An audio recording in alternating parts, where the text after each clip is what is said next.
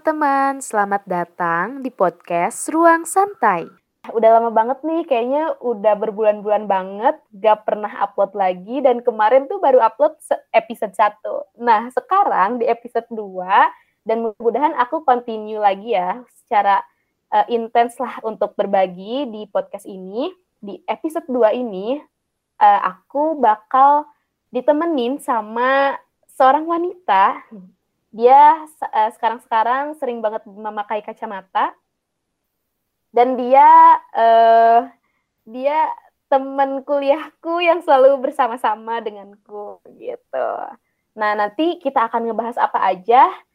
Uh, kita akan ulik-ulik mengenai mengenai apa ya. Nah kayaknya kita kenalan dulu deh sama wanita ini. Boleh silahkan wanita asal Aceh. Oh Aceh Udah wanita ya, bukan perempuan ya? oh iya. Oke deh. Uh, halo semuanya, aku uh, temannya Hami dari tahun 2018. uh, nama aku Cutera. Tapi nggak dari Aceh sih Ham, cuma numpang lahir doang. Oke. gitu, karena lamanya di Bandung. Gitu deh paling perkenalannya ya Ham. ya berarti Cut ini uh, namanya Cut karena lahirnya di Aceh gitu. Mm-hmm. Numpang nah, lahir aja. Mm-mm. Berarti Cut ini seangkatan ya sama aku di Fakultas Psikologi. Dan Cut ini masih jomblo gak Cut?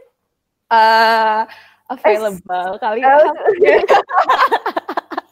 Kok jadi ngomongin begini ya? Aduh, oke okay, oke. Okay. Nah, eh, ngomong-ngomong nih, kenapa sih aku mengajak Cut buat di podcast kali ini gitu? Karena kita tuh sering banget obrolan-obrolan random dan uh, dan sering banget ngobrolin tentang masa-masa uh, masa-masa apa ya, Cut? masa-masa kegalauan hidup. Ya, kegalauan hidup bersama gitu. Ini gini gak sih? Kayak gini gak sih? Nah, jadi kali ini kita bakal ngebahas tentang pengalaman atau persepsi kita ketika menginjak usia 20 tahun. Nah, buat teman-teman yang sekarang mau menginjak di 20 tahun atau yang sudah di 20 tahun atau yang lebih di 20 tahun, bisa banget uh, nanti mungkin bisa ngasih pendapat juga kali ya kalau misalnya dengerin uh, apa yang kita sharingkan gitu karena di sini juga kita sama-sama belajar sama-sama berproses gitu ya Cut untuk bisa menjadi pribadi yang lebih baik lagi kayak gitu. Hmm, bener banget. Oke, nah ngomong-ngomong nih Cu, tadi kan udah dibahas disinggung sedikit tentang 20 tahun. Hmm. Oke, Cut, kapan sih bulan apa 20 tahun? Uh, Agustus, Agustus uh, bulan Agustus. Kalau aku Maret. Uh, berarti Hamdi lebih tua. uh, ya gak apa lah ya, beda bulan dikit. nah, uh, dari Cut sendiri nih, gimana sih perasaan ketika uh, menginjak 20 tahun? Uh, sebenarnya ini sih kayak apa ya? 20 tahun terus kayak kalau direfleksiin lagi, ha udah semester 5 dan bahkan sekarang udah beres kan semester 5 ya kayak ah gila udah wow aku udah lama juga ya tinggal di bumi kan wow wow dan nggak tahu sih kayak di dengan adanya angka dua di depan itu tuh kayak eh uh, ada ekspektasi tersendiri gitu loh. Kayak entah mungkin itu jadi kayak wah gila udah gede. Berarti harus ada yang apa ya harus lebih dewasa uh, somehow juga harus udah mulai mikirin kan kayak ke depannya uh, mau di bidang apa, passion kamu apa, rencana-rencana hidup gitu sih sebenarnya uh, jadi ketakutan tersendiri sih saat udah menginjak umur 20 itu dengan kayak tapi di satu sisi aku merasa diri aku tuh gimana ya Ham? Kayak kok kalau dirasa aku kayak masih kanak-kanak banget iya. kayaknya ya kan? Gitu gak sih? Kayak kok kayaknya gak ada bedanya ya aku yang SMP sama aku yang sekarang. Aku merasa kayak gitu gitu kadang. Kalau lagi diem suka mikir kayak gitu gitu sih um, yang paling kerasanya. Oke berarti uh, dari Cut sendiri ketika mendengarkan ada angka dua gitu ya itu kan merubah banget gak sih Cut ya hmm. itu juga aku sama merasakan kayak kamu di mana emang di angka padahal tuh sebenarnya dari 19 ke 20 tuh sebenarnya beda satu tahun. Tapi tuh kayak denger angka dua duanya aja udah aduh ini kayaknya beban tuh semua bakal menimpa deh tiap tahunnya. Iya, iya bener banget. Kayak ya. itu sih bener banget kayak tersadarkan aja maksudnya kayak mungkin Hami juga ngerasa kali ya, aku tuh anak anak apa namanya anak bungsu kan jadi kayak kadang somehow suka merasa adik banget atau anak kecil hmm. banget gitu tapi pas uh, kemarin sadar oke okay, 20 tahun oh gak bisa aku harus jadi dewasa aku harus gede gitu oke okay. uh, eh, sebenarnya kita sama juga ya Cut aku juga sama-sama bungsu dan emang kita kayak ngobrol kenapa kita kayak gini-gini aja kalau ngelihat orang lain tuh kok kayak dewasa banget ya gitu ya, ya bener, bener banget. nah kalau misalnya dari Cut sendiri nih ketika emang uh, kamu beranggapan oh iya berarti aku harus dewasa dari lingkungan Cut sendiri kayak gimana Cut? Ya sih, uh, sebenarnya mungkin kalau uh, kuliah aja ya minimal. Kalau misalnya kuliah udah kerasa banget sih tanggung jawabnya beda. Entah mungkin dari uh, apa ya? Aku ngerasa kayak beban kuliah tuh udah semakin nyata gitu loh. Kalau kemarin tuh kayak beneran cuman ngasih ilmu-ilmu doang. Sekarang udah uh, penerapan. Terus kayak gimana kamu sudah bisa mempertanggungjawabkan ilmu yang sudah kamu dapat gak gitu kayak kamu sampai semester ini sampai titik ini tuh udah dapat apa aja sih sebenarnya. Kayak itu sih itu tanggung jawab tersendiri gitu ya. Terus uh, dari secara akademis tuh pun terasa gitu. Terus mungkin kalau kebetulan kan aku juga organisasi ya Ham di mm -hmm. di mana di kampus terus kayak ya, aktivis banget ya ada itu aktivis teman-teman. Kayak ya udah sebakin nyata aja sih kayak oke okay, kamu udah punya ade nih sekarang gitu. Mungkin kan kemarin juga sempat uh, apa ya dapat kesempatan jadi uh, ketua divisi lah di satu kepanitiaan dan beneran kerasa oh udah megang tanggung jawab yang lebih gitu loh. Jadi kayak secara organisasi pun udah terasa nyata dan uh, di rumah juga sih kadang suka di treat kayak kamu tuh udah gede loh. Terus kayak hmm. atau kadang pembicaraan di rumah tuh kayak eh udah udah semester lima ya.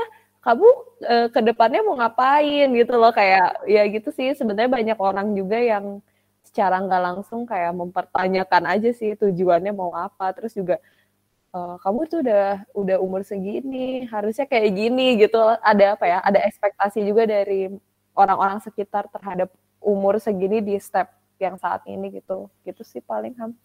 Oke oke. Berarti dari Cut sendiri juga dari lingkungan kayak secara akademik secara organisasi secara sosialnya pun itu uh, nge-trigger Cut untuk wow 20 tahun tuh gini ya gitu nggak sih Cut? Iya iya banget. Uh, uh, yes bener banget uh, yang aku rasain juga ketika ini tuh kayak sesimpel obrolan sama teman-teman SMP atau obrolan hmm. sama SM, teman SMA ataupun sama teman-teman kuliah tuh kenapa kok jadi beda gini kayak wow kok jauh banget udah yeah. udah iya. ngomongin nanti kamu mau jadi apa gitu kan setelah lulus mau ngebuat apa terus yang paling sering banget tuh kenapa terus ngobrolin tentang pernikahan iya iya banget ya kan Iya sih, tapi aku juga ngerasa sih kayak eh, nggak uh, tahu sih kayak tentang percintaan juga nggak tahu sih ya. Jadinya kayak mungkin dulu pas SMA atau pas awal kuliah ya cuma mikirnya ngeceng gitu ya. Tapi kalau sekarang tuh kayak jadi lebih mikirnya tuh kayak jadi lebih serius. Tapi sebenarnya aku juga nggak mau serius serius itu, tapi tuh kayak otomatis gitu loh. Uh, iya, yeah, kayak dulu tuh kayak ya udah uh, cinta monyet lah gitu ya. Iya, iya, iya. Sekarang ya itu tuh emang yang dia serius nggak sih sejauh mana dan hmm. emangnya kayak gimana sih orang itu terlalu gitu gitu gitu. Hmm. Kayak ekspektasinya jadi lebih tinggi gitu lah. Dan mungkin jatuhnya jadi ketika dalam proses pencariannya pun jadi rada nggak ah yang ini nggak ah jadi lebih pilih-pilih gitu ya gak sih? Ya, banget sih itu. Aduh, itu cheat banget kan. Lala, gimana? Aduh. Nah, sebenarnya tuh uh, dari yang apa yang kita rasakan ini gitu kan, dan sebenarnya ketika aku aku mungkin ini pernah mengobrol dengan kamu atau dengan beberapa orang, di mana beneran ketika menginjak 20 tahun ini tuh, ya Allah kenapa ya? Rasanya tuh beneran beban banget sis gitu. Di mana tuh nih di usia 20 tahun nih di range-nya 20 tahun nggak cuma 20 tahun tapi ada 21, 22, 23, 24 gitu kan ke sananya kita kayak uh, secara sosial gitu kan mau gak mau gak bisa kita hindarin karena sosial kan gak bisa kita kontrol kan. Kita yang bisa kita mengontrol diri kita sendiri gitu kan. Jadi jatuhnya ketika uh, kita sekarang masih mahasiswa nanti mungkin ketika bertemu dengan sosial ditanya kapan lulus. Terus kalau misalnya udah lulus ditanya kapan nikah hmm. atau kapan kerja terus nanti kalau misalnya udah uh, kerja atau udah nikah kapan punya anak ya terus hmm. aja dan itu tuh kita alami di fase 20 tahun ini gitu kan hmm. makanya aku yang ngeliat waduh ini kayaknya batu terus terlempar kepada tubuh ini gitu kan tapi sebenarnya di sini uh, ya, menariknya uh, aku juga kemarin kan semester semester lima ini ikut mata kuliah interpersonal relationship kan. Hmm, Gimana Kesempatan buat uh, ada interaksi lah sama teman-teman dari mahasiswa Belanda gitu. Terus sebenarnya memang sih uh, apa ya perbedaan yang sangat besar yang kerasa banget adalah kalau di Indonesia uh, apa-apa tuh selalu uh, apa ya kayak berhubungan sama sosial.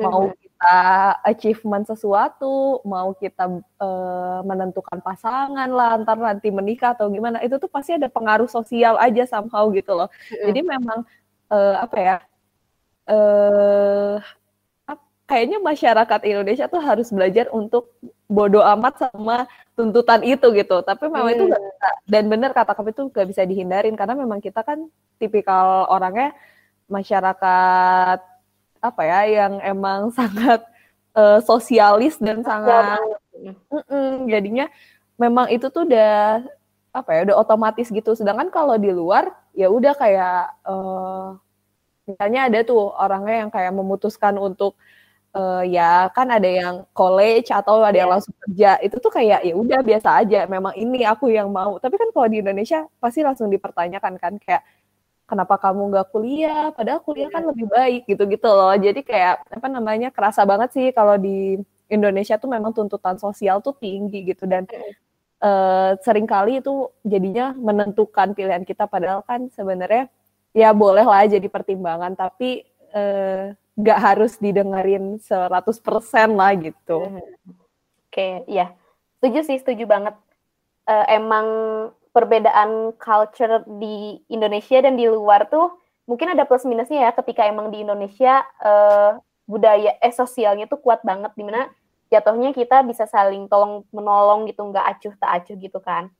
Nah, uh, tapi emang di sisi lain juga benar banget sih apa yang orang lain kasih tuh jangan dijadikan sebagai aduh kita tuh harus kayak gitu. Tapi kita juga harus punya pendirian harus punya pertimbangan kan mana yang lebih baik gitu. Mungkin dari sosial itu tuh bisa kita jadikan sebuah masukan dalam mempertimbangkan sesuatu hal gitu kan ya tapi kayaknya memang uh, memang pasti usia kita juga uh, lagi apa ya kasarnya sebenarnya nggak galau-galaunya mencari identitas diri, tapi kayak sepertinya uh, kita mungkin udah tahu ya identitas kita apa, tapi kita iya. masih kadang ragu aja gitu mau menentukannya apa gitu kan sebenarnya. Kayak mungkin karena kita masih di umur 20, kalau aku sih ngerasanya kadang aku suka uh, ini aja sih kasarnya kayak kaget gitu loh kalau oh aku tuh udah boleh memilih semua tentang hidup aku gitu. Ternyata iya. aku loh yang menentukan bukan lagi orang tua aku, bukan lagi teman-teman aku. Mungkin kalau aku pribadi sih merasakan itu sih di umur 20 saat aku udah bisa menentukan semua hal mm-hmm. aku kayak jadinya ragu dan kaget aja sih. Jadi mm. uh, makanya kadang pendapat orang lain tuh uh, berpengaruh gitu tanpa disadari gitu sih kalau aku paham. Hmm, oke oke. Berarti kalau misalnya kondisi cut sendiri tuh uh, dari lingkungannya sendiri gitu khususnya dari orang tua lebih dibebaskan gitu ya ketika dalam memilih sesuatu gitu ya Cut.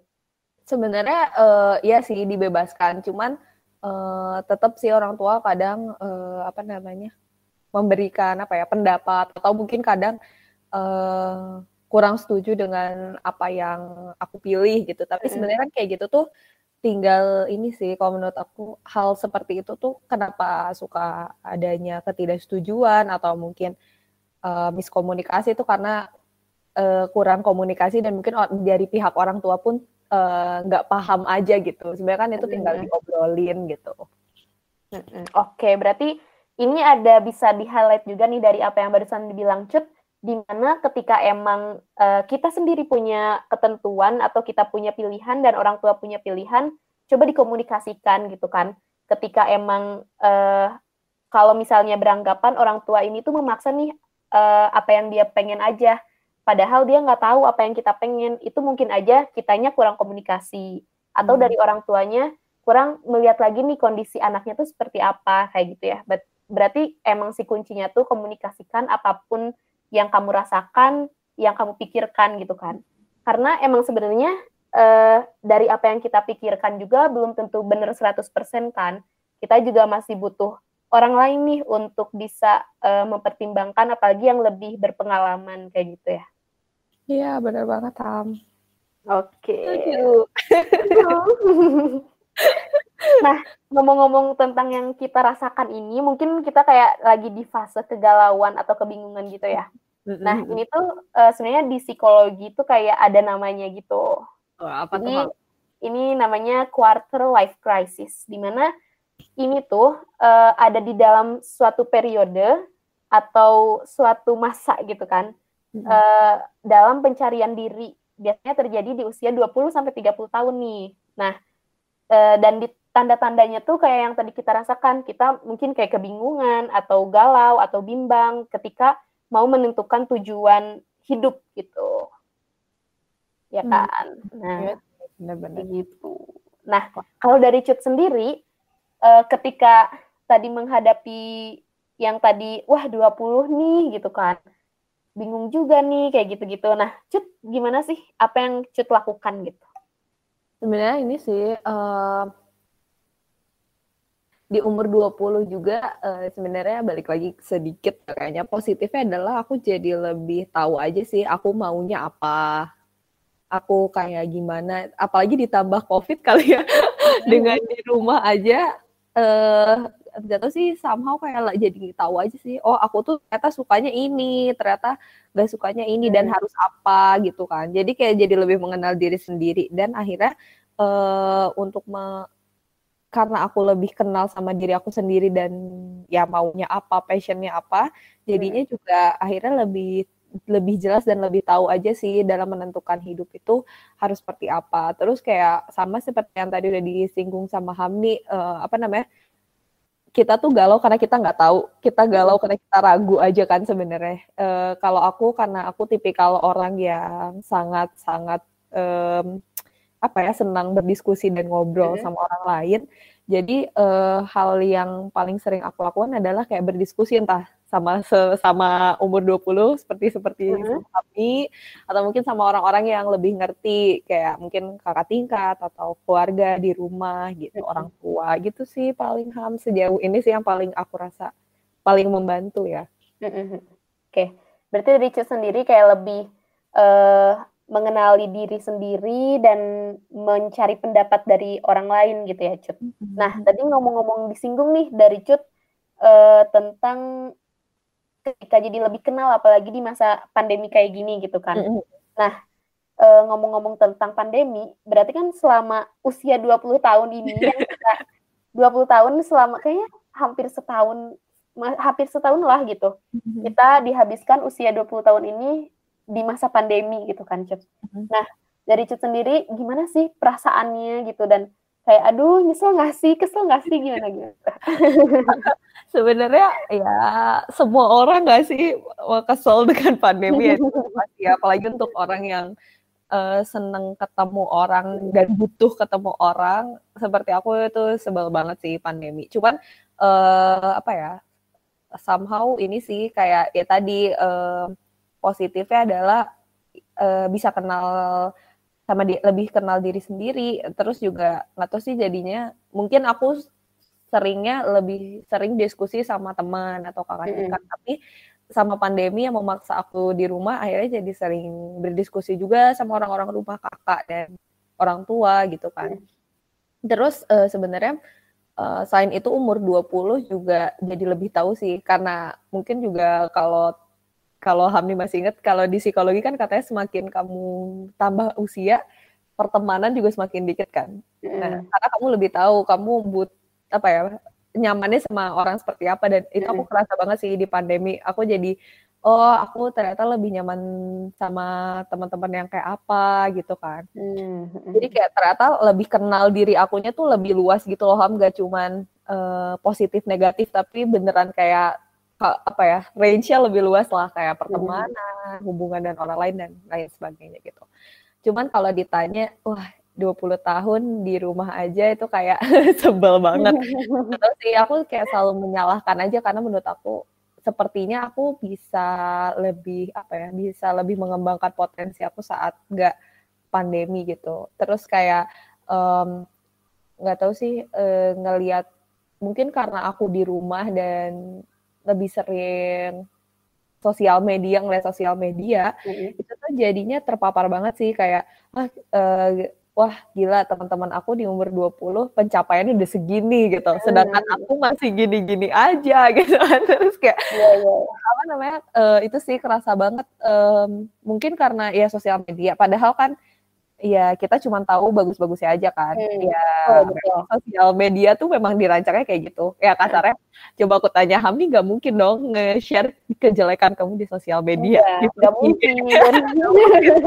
jadi kayak makanya jadi kayak ya udah sih sebenarnya uh, kita cuma tahu bagus-bagusnya doang. Kita nggak tahu kan strugglingnya dia kayak gimana gitu. Uh, itu sih kerasa banget kayak jadi lebih sering membandingkan sama orang lain kayak oh kamu masih gini-gini aja sih gitu sedangkan orang lain aja di pandemi masih bisa uh, apa ya bisa berprestasi lah gitu ataupun kayak sekedar membandingkan jadinya lebih sering membandingkan sih entah mungkin karena nggak ada stimulus lain kali ya selain sosial media hmm. itu sih sama uh, jadinya dia jadi ketakutan sendiri sih kayak ini dua udah udah 20 uh, kamu bentar lagi udah mau lulus, udah mau 21 dan sebagainya, uh, kok kasarnya masih mempermasalahkan dan menyalahkan keadaan gitu. Padahal kan nggak kayak gitu ya. Sebenarnya gimana kita gitu, mau kamu uh, shining gitu atau enggak ya itu kan gimana kamu nggak bisa dong selama menyalahkan keadaan itu sih paling yang aku rasain Ham. Wow, dewasa banget ya, Cut. Kalau gini tuh omongannya dewasa. Wow, keren banget sih, Cut. Aku kayak, wah ini bener banget. Kayak, hmm, ya kita nggak boleh terus menyalahkan keadaan gitu kan. Walaupun ya pada di awalnya kita masih denial gitu kan. E, menyalahkan terus keadaan, tapi ya balik lagi gimana kita menyikapinya kan. Bener banget, Cut. Wow. Ya. Thank you loh, selama ini aku kayak dari kemarin-kemarin kayak terus marah-marah gitu loh. Aduh eh, masa kuliah aku nggak seru gitu kan dirampas satu tahun sama sama si covid ini. Terus apalagi KKN virtual di mana cerita-cerita KKN orang-orang pada seru aku nggak seru gitu kan. Dari kemarin tuh kayak ah kesel banget. Tapi bener banget tadi uh, ya sebenarnya balik lagi ke kitanya kan. Ketika emang kita menganggap sebenarnya kalau nggak ada COVID kita bisa lebih berkembang lagi nih. Nah, kalau misalnya masih pemikiran kayak gitu, mindsetnya ya kamu nggak bakal bisa berkembang gitu kan. Hmm. Jatuhnya ke sananya kamu bakal terus menyalahkan keadaan terus gitu. Hmm. Tapi ya keadaan apa pun, dibalikin keadaan apa pun, uh, balik lagi ke kitanya mau gimana kita menyikapinya dan gimana kita berprosesnya gitu ya. Hmm, benar banget, banget sih. Aduh. Oh, dan ini sih sebenarnya oh. emang emang di fase quarter life crisis ini uh, pasti banget kayaknya sering banget orang-orang membandingkan diri kan tadi dari hmm. sendiri. Dan ini sih yang paling yang perlu diingat banget uh, sosial media tuh beneran ya Allah, apalagi Instagram gitu. itu tuh itu tuh beneran hanya kebahagiaan aja kebahagiaan yang mungkin bisa dimanipulasi gitu kan. Mm-hmm. Karena ketika emang kita tahu kenyataan orang itu kayak gimana tuh, ya ampun gitu, sosial media mm-hmm. kamu menipu banget aku yang lagi di masa galau dan ngerasa diri aku gak, gak berguna, ngerasa diri aku jadi gak punya prestasi, gak ada yang bisa dibanggakan gara-gara ketika ngelihat sosial media orang lain yang sekeren itu gitu kan dan sebahagia itu gitu. Jadi mungkin ketika emang ada di fase kayak gitu coba rada dikurangi gitu ya, dikurangi emang buat ngeliat-liat hal-hal yang bisa bikin kita apa ya bikin kita toksik sendiri lah ke diri sendiri gitu kan mm -hmm. menganggap, menganggap diri kita rendah gitu mm -hmm. dan ini sih mungkin uh, di memban dalam hal membandingkan diri itu bagus gitu kan. Ketika emang porsinya cukup kalau misalnya pada akhirnya ke kitanya jadi gak bikin melakukan apa-apa mah coba stop membandingkan diri gitu gak sih? -hmm. bener banget. Mm Bener banget, Habdi, setuju. ya, karena setiap orang pasti punya masa emasnya sendiri lah gitu kan. Iya, iya, iya, Tapi bener. yang paling penting jangan sampai ketika emang iya setiap orang punya masa emasnya sendiri dan kita jadinya berleha-leha, enggak gitu juga kan. Tapi ya kita harus terus berusaha, terus terus terus terus kayak gitu. Iya, setuju Hamdi. Yui. Yui. Oke, berarti uh, tadi udah ada nih tips-tips dari Cut di mana coba nih kenalin diri gitu kan di masa-masa kayak gini, di masa-masa kebingungan, uh, sehingga bisa lebih tahu lagi kan arahnya ke mana dan ketika emang uh, butuh bantuan orang lain juga itu coba untuk bersosial lah ya sama yang lain gimana bertanya trili gitu gitu. Oke, um, nah sebenarnya apalagi ya Cut yang mau dibahas? Kayaknya gimana uh, pemilik podcast? Aduh aduh.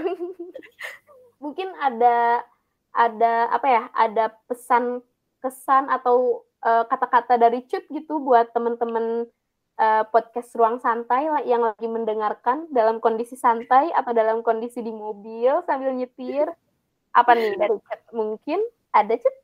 Uh, apa ya mungkin kayak ini sih uh, daripada menyalahkan keadaan. Ya maksudnya kalau menurut aku sih ya ya udah sih nggak apa-apa lah kamu boleh uh, menyalahkan tapi jangan terlalu berlarut-larut gitu. Uh, kadang kalau kita lihat dari perspektif lain banyak kok sebenarnya hal-hal yang positif lah yang bisa diambil dari keadaan itu gitu. Terus kayak buat teman-teman mungkin yang galau dan apa ya uh, ya ya sih kan kita quarter life crisis ya. Lagi hmm. galau-galaunya nih menentukan tujuan atau ragu kalau aku punya moto hidup ya.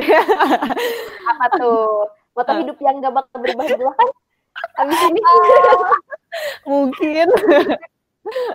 Apa uh, tuh? oh, aku lupa apa sih moto hidup aku ya? Uh, you'll never know. Eh tar tar. Aku kok lupa tar tar. Lupa banget jadi boleh boleh. Boleh dilihat dulu dilihat dulu. Uh, astaga. Bentar ya. Eh aduh. Nggak jadi keren nih. Udah lupa. Kalau Hamdi. Hamdi uh, moto hidupnya apa aduh. Oh ini ngebalikin ya. Kalau misalnya iya. aku simple sih. Apa, apa, teruslah jadi pembelajar. Eh, kenapa? Kenapa karena um, kalau misalnya kita melakukan sesuatu terus hmm. kita uh, apa ya mikirnya kita pengen mendapatkan uh, uang, pengen mendapatkan penghargaan yang dari orang lain kayak gitu-gitu, ketika nggak ngedapetin tuh kayak di luar ekspektasi kita jatuhnya jadi kecewa kan. Yeah. Tapi kalau misalnya kita niatkan semuanya kita untuk belajar, untuk uh, menjadi berproses lebih baik lagi gitu kan. Apa pun yang kita dapatkan, walaupun sedikit, ya namanya juga belajar jadi pasti ada step-stepannya gitu. Wow, deep, deep. Aku udah tahu nih sekarang. Aku udah hanya nih nunggu nyari nunggu nyari sambil nanya ke aku ya. iya, biar gak biar gak diam gitu kan. nih ya, moto aku uh, you will never know if you never try gitu. Jadi ya udah apa namanya kadang tuh supaya kita ragu karena kita kan nggak tahu jadi hmm. coba aja dulu biar tahu ya yeah. banget. Coba aja dulu gitu kan. Kalaupun gagal bisa dijadiin pembelajaran. Kalaupun ternyata berhasil ya harus disyukuri. Berarti wow gitu. Ya benar moto kita nyambung ya kalau dipikir. Oh emang ya. Aduh. Aduh, si wanita 20 tahun dengan uh, sama ya, mohon maaf. Iya, uh, ya sih bener. Thank you banget nih Cut. Berarti uh, dari yang uh, kita obrolkan ini gitu kan, uh, teman-teman di masa quarter life crisis ini uh, coba dinikmati prosesnya gitu kan. Jangan sampai kita menyalahkan keadaan, tapi kita coba uh, atur diri kita biar bisa menyesuaikan dengan keadaan, bahkan bisa ketika ada sesuatu hal yang menjadi masalah kita jadikan itu tantangan sehingga challenge itu bisa kita uh, lewati gitu kan step by stepnya. Terus uh, tadi coba kenali diri dan uh, coba jangan dipendam sama diri sendirilah, coba ngobrol sama orang lain gitu kan, minta pandangan dari orang lain. Terus tadi juga uh, kayaknya stop untuk membandingkan diri sama orang lain. Dan ini sih mungkin ketika teman-teman udah coba mengenali diri kan tadi, terus udah coba ngobrol sama yang lain uh, dan nggak berusaha untuk membandingkan diri, Nah, dari rumusan-rumusan tadi yang udah didapat, coba bikin rancangan hidup kali ya. Rencana hidupnya nanti kayak gimana gitu. Uh, sebenarnya kan setiap orang beda-beda gitu. Ada yang emang harus dicatat, ada yang ya udahlah uh, let it flow gitu. Tapi mungkin bisa sebuah tips uh, di, dicoba di apa ya dituliskan, dituangkan gitu dalam bentuk visual, misalnya dari uh, jangka lima tahun ke depan aku mau apa ya? Lima tahun ke depan mau apa ya? Kayak gitu. Mungkin itu bisa dicoba gitu kan. Mm-hmm. dan oh ini sebenarnya ketika dalam hal uh, kebingungan kegalauan ini sebenarnya itu normal banget. Uh, aku pernah diskusi gitu kan sama Kating uh, aduh gimana ya? Ini di masa di masa kayak gini wajar nggak sih? Dan ini tuh sebenarnya wajar banget teman-teman ketika teman-teman merasakan hal ini. Berarti uh, normal gitu. Kalian bisa bisa merasakan hal ini. Justru yang aneh itu ketika kalian biasa-biasa aja gitu. Hmm. Terima kasih Kating. Iya, terima kasih Kating. Dari situ aku jadi oke, okay, kita nikmati kegalauan ini dan hmm. coba mencari solusi. Oke. Oke, mantap banget nih, cutie girl. Aduh. Kasih okay. juga Hamni. Semoga apa yang kita sampaikan ini bermanfaat ya, Cut. Khususnya bermanfaat buat kita gitu di masa-masa kayak gini, di masa pandemi, terus kita lagi di masa quarter life crisis.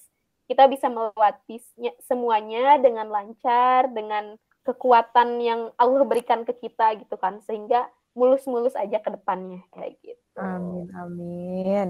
Thank you juga buat teman-teman yang udah mendengarkan. Kalau misalnya uh, ada pendapat apa pun boleh nanti uh, langsung aja hubungi ke aku di Instagram atau di email apa pun itu. Dari Cut. Jangan kata, lupa follow podcast santai. Ruang santai kok podcast santai. ya bener banget. Follow podcast Ruang Santai. See you teman-teman semuanya. Thank you, Cut dan teman-teman. Dadah semua. Bye.